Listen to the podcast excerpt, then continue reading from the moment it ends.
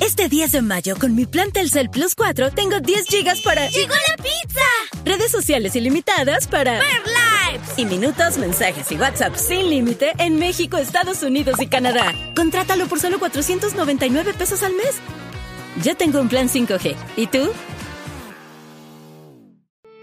Millones de niños en Estados Unidos no pueden leer bien. Se les está enseñando a leer de una forma que, según la ciencia, no funciona.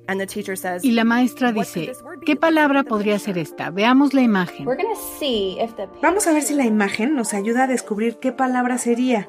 Escucha Soul the Story en español, un documental en audio de APM Reports. Busca S-O-L-D-A-S-T-O-R-Y en español en tu app de podcasts.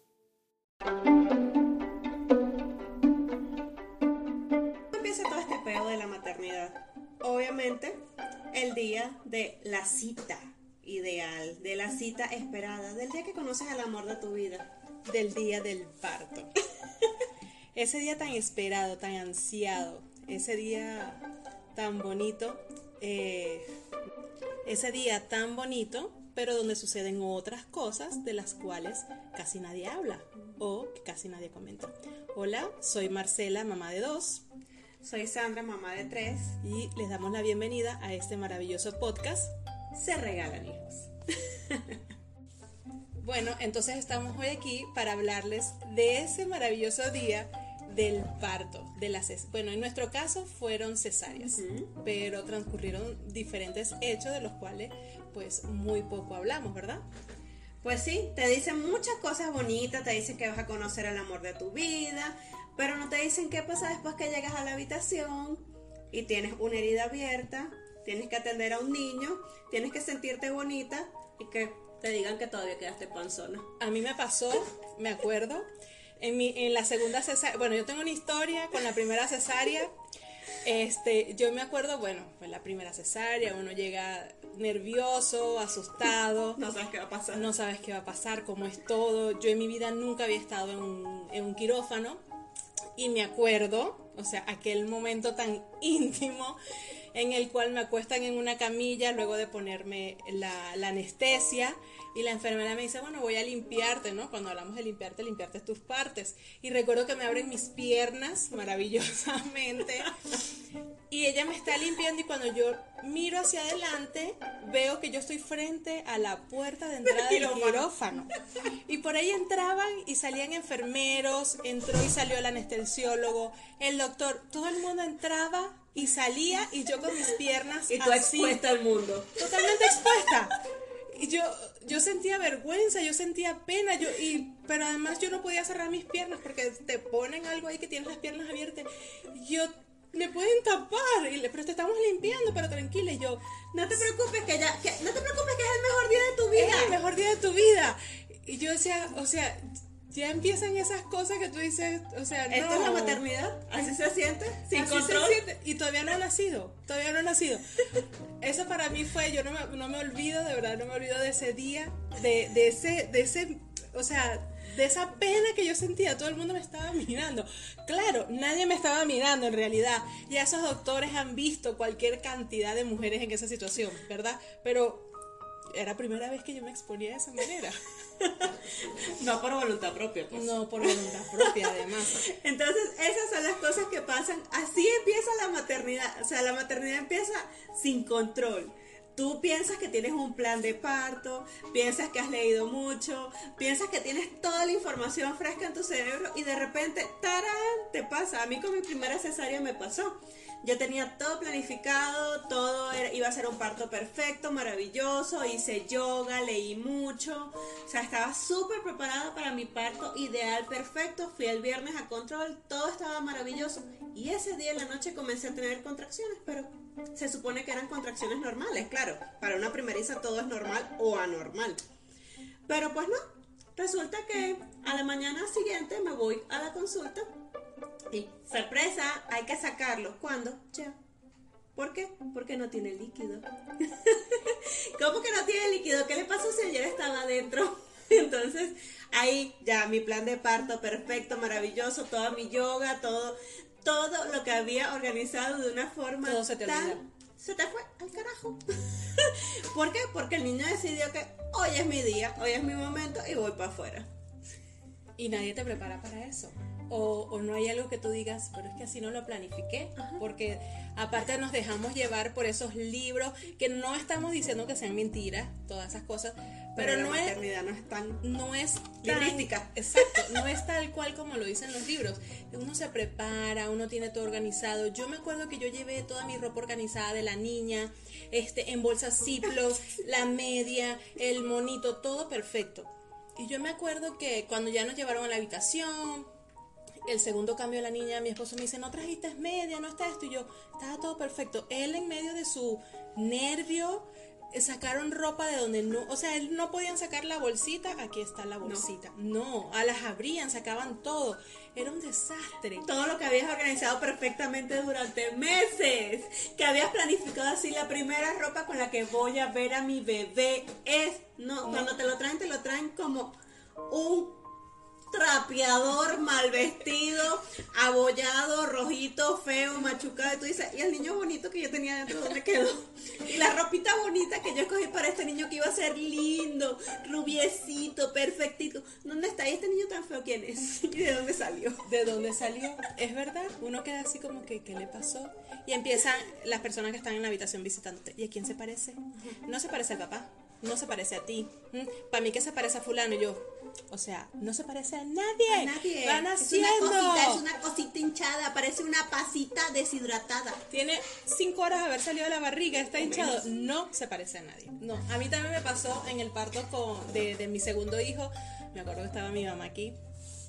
Y, y me acuerdo, bueno, eh, también ahí tuve mi experiencia, ¿no? O sea, ya a mí me, yo sentía, ahí me entró a mí un, un miedo porque ya yo tenía una hija de cuatro años y yo le decía a mi esposo, ¿y si me pasa algo? ¿Y si me muero? ¿Y si me quedo ahí? ¿Qué va a pasar con mi hija? Me entró ese nervio y yo empecé a Ya sudar. no es uno que voy a dejar, son dos. Son dos. Yo empecé a sudar, empecé a temblar, empecé a llorar de los nervios. Y bueno, ya fuimos al... Perdón. Bueno, eh, nos acaban de interrumpir, una pequeña interrupción, pero ya volvimos. Eh, les decía, entonces me acuerdo, bueno, ya luego, este, yo, mi segundo parto fue aquí en México y me acuerdo en el quirófano, el anestesiólogo primero, sí, la verdad, un amor, o sea, súper atento, súper amable, pero cuando me dice, ¿de dónde eres? Y yo le digo, de Venezuela, y me dice, ay, ¿qué tal Chávez y Maduro? Y yo, ¿en serio? ¿De verdad te crees que es el momento para hablar de política? ¿Tú crees que en este momento yo quiero saber de Chávez y Maduro? En este momento donde yo voy a conocer a mi príncipe, a mi, a mi hijo querido, a mi amado, al amor de mi vida. Quiero que me hables de eso. O sea, yo no sé, no, no quiero saber nada de eso. Estoy en otro mood, con la pena. con la pena. Pero además ahí me pasó, entonces estaba mi mamá, bueno, salimos de- del quirófano, ya llegamos a la habitación, nos llevan al niño, ay, qué bello esto. Y mi mamá, "Ay, pero si quedaste como barrigona. Y yo, o sea, Acaban de sacar a un ser que pasó nueve meses creciendo aquí adentro. no me estaba haciendo la lipo, estaba dando a luz a una criatura que además pesó 3 kilos 890, perdón, 3 kilos 980, es decir, le faltaron 20 para los 4 kilos. O sea, no estaba en una lipo. Entonces, lidiamos con tantas cosas. Maravillosas todas. Ajá, y después te sueltan él, pero te veo como estresada. Sí. Entonces terminas siendo tú una mamá que te acaban de abrir, estás adolorida, con un bebé chiquito que no sabes cómo lo vas a cuidar y todo, terminas siendo la mala. Porque estás estresada, porque... Porque no, quieres a todo el mundo en la habitación preguntándote pendejadas. Sí, o sea, tienes a todo el mundo ahí encima de ti, pero ya va, también pasa lo siguiente, bueno, a mí me pasaba, yo no quería a nadie, pero tampoco quería estar sola. O sea, yo el primer día no quería tener tanta gente, porque claro, todo el mundo te pregunta, te dice, entonces te- no hables, que te llenas de gases, aquel dolor, es que te duelen los senos cuando te pegas el niño. Pero yo me acuerdo que al siguiente día no me fue a visitar. Tienes que levantarte, Tienes pero que te duele todo. Sí. Tienes que hacer pipí, pero no quieres hacer pipí en esta sonda. Y entonces como tú estás tan cansada, estás tan estresada y todo, terminas siendo, o sea, ay no, no se te puede hablar. Porque, o sea, estás de mal humor. No, no estoy de mal humor. Es- ¿Cómo no estás feliz y radiante? Exacto, ¿dónde está el brillo? Tu brillo, ¿dónde está tu brillo? No hay. ¿Dónde está el No brillo lo que hay. deja la maternidad? No lo hay. ¿Por por favor, no lo hay. Hay que, ahí es donde yo digo, tienen, hay que ser empáticos con esas pobres mujeres que le acaban de sacar una, o en el caso de mi amiga, dos, de un solo golpe, le sacan dos. O sea, estamos agotados. Sí queremos que nos visiten, porque yo no quería estar sola. Me sentía sola, me sentía Pero no quiero que me abandonada. preguntando pendejadas. No quiero que me pregunten a quién se parece. ¿Se parece a ellos o tan Ni que feo me estás el dicendo que estás gorda, quedaste gorda. Claro que ¿Comiste quedé gorda? gorda. Claro que quedé gorda. Y voy a Todavía. quedar gorda un tiempo. Todavía estamos gordas. y no nos importa. Salud por eso. Salud por Salud eso. por eso. Es jugo de naranja para quienes preguntan porque todavía es muy temprano. Así que salud. Pero esas son todas las cosas que son el inicio de la maternidad. Todo te lo pintan muy bonito, yo siempre lo he dicho. La maternidad sí es maravillosa, sí amamos a los niños profundamente, pero la maternidad son tropiezos y tropiezos tras tropiezos. Cuando piensas que lo estás haciendo todo bien, lees un artículo, lees lo último que salió y la cagaste. En todo. En todo. En todo. Pero ya hay un niño que lo estás criando bajo esa metodología. ¿Y qué va a pasar? Que entonces lo, lo formateo, lo puedo formatear. O sea, puedo reparar todo lo que ya hice mal. O ya lo jodí para siempre. No sabemos. De eso se trata este, este podcast. Es un espacio para todas nosotras. A nosotras amamos a nuestros hijos, de eso no hay duda. Los amamos, los Pero adoramos. A veces provoca, pero, pero mm, sin tomárselo por favor al extremo. Nos encantan, yo amamos a nuestros hijos, yo hubiese querido tener tres, cuatro, mucho, pero cuando tú vives ese día a día de esa maternidad te das cuenta que no es todo así tan bonito, tan color de rosa como te lo pintan. Sí, te llenas de amor cuando los ves sonreír, cuando tienen un logro, pero no estamos preparadas tampoco para esos momentos difíciles donde no sabes cómo manejarlo. Y así como lo dijo Sandra, te das cuenta de que la has venido cagando siempre, o sea, todo lo que haces está mal, porque además tienes que lidiar con que te juzgan, que te critican, Con la este, sociedad. Con tu pareja. Con tu Con familia. tu familia. Con los estándares de la so- sociedad de pediatría. Ajá. O sea, tienes que lidiar con tanta gente. Porque además, así no se. El hijo de Fulanita. Sí. Este, Al año ya leía y escribía. ajá, y tu hijo tiene dos años y todavía no. no se sienta. Ese niño tiene problemas y tú en negación. No, bueno, lo que pasa es que él lleva sus procesos de otra forma. Mentira, no sabes qué está pasando. Comienzas a justificar todo eso, todo eso que estás sintiendo porque además te vas llenando de frustración. Por Entonces, supuesto. este espacio que está aquí es para ustedes, para ofrecerles esto. Sí, son quejas, sí, nos estamos quejando. Es y, no las vamos, real. y no las vamos a disfrutar todas las quejas. Y las vamos a invitar a que nos escuchen, que nos compartan. Porque sí, como lo dijimos ahorita, los amamos, pero a veces los queremos regalar. Porque también nos queremos quejar. Y este queremos que Podemos lo quejarnos, tenemos derecho a Tenemos derecho a quejarnos. quejarnos. Y ese va a ser Dimos nuestro siguiente- vida, los estamos criando, los hemos mantenido vivos. Y podemos quejarnos, las mamás podemos quejarnos. Y eso no significa que no queramos a nuestros hijos, sí los queremos, pero ¿por qué no nos podemos quejar?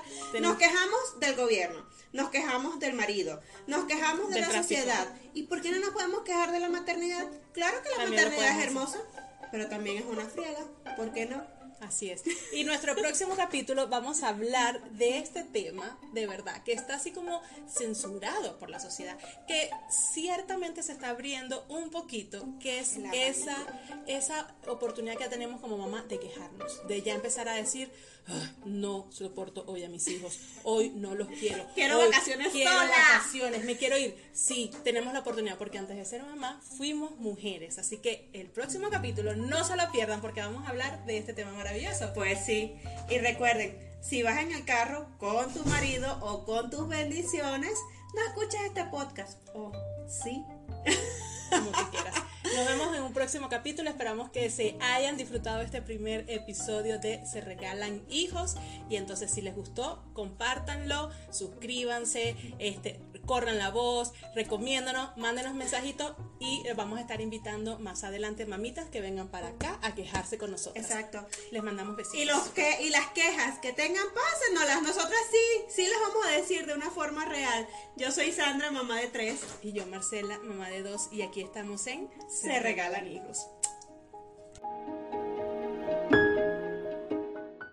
Este 10 de mayo, con mi plan Telcel Plus 4, tengo 10 gigas para... ¡Llegó la pizza! Redes sociales ilimitadas para... Live! Tips y minutos, mensajes y WhatsApp sin límite en México, Estados Unidos y Canadá. Contrátalo por solo 499 pesos al mes.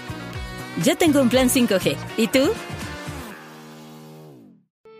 Millones de niños en Estados Unidos no pueden leer bien. Se les está enseñando a leer de una forma que, según la ciencia, no funciona. Y la maestra dice, ¿qué palabra podría ser esta? Veamos la imagen. Vamos a ver si la imagen nos ayuda a descubrir qué palabra sería. Escucha Soul the Story en español, un documental en audio de APM Reports. Busca S-O-L-D-A-S-T-O-R-Y en español en tu app de podcasts. Step into the world of power, loyalty, and luck. I'm gonna make him an offer he can't refuse. With family, cannolis, and spins mean everything. Now, you wanna get mixed up in the family business. Introducing The Godfather at ChumbaCasino.com. Test your luck in the shadowy world of The Godfather slot. Someday, I will call upon you to do a service for me. Play The Godfather now at ChumbaCasino.com. Welcome to the family. No purchase necessary. VGW Group. Void where prohibited by law. 18 plus. Terms and conditions apply.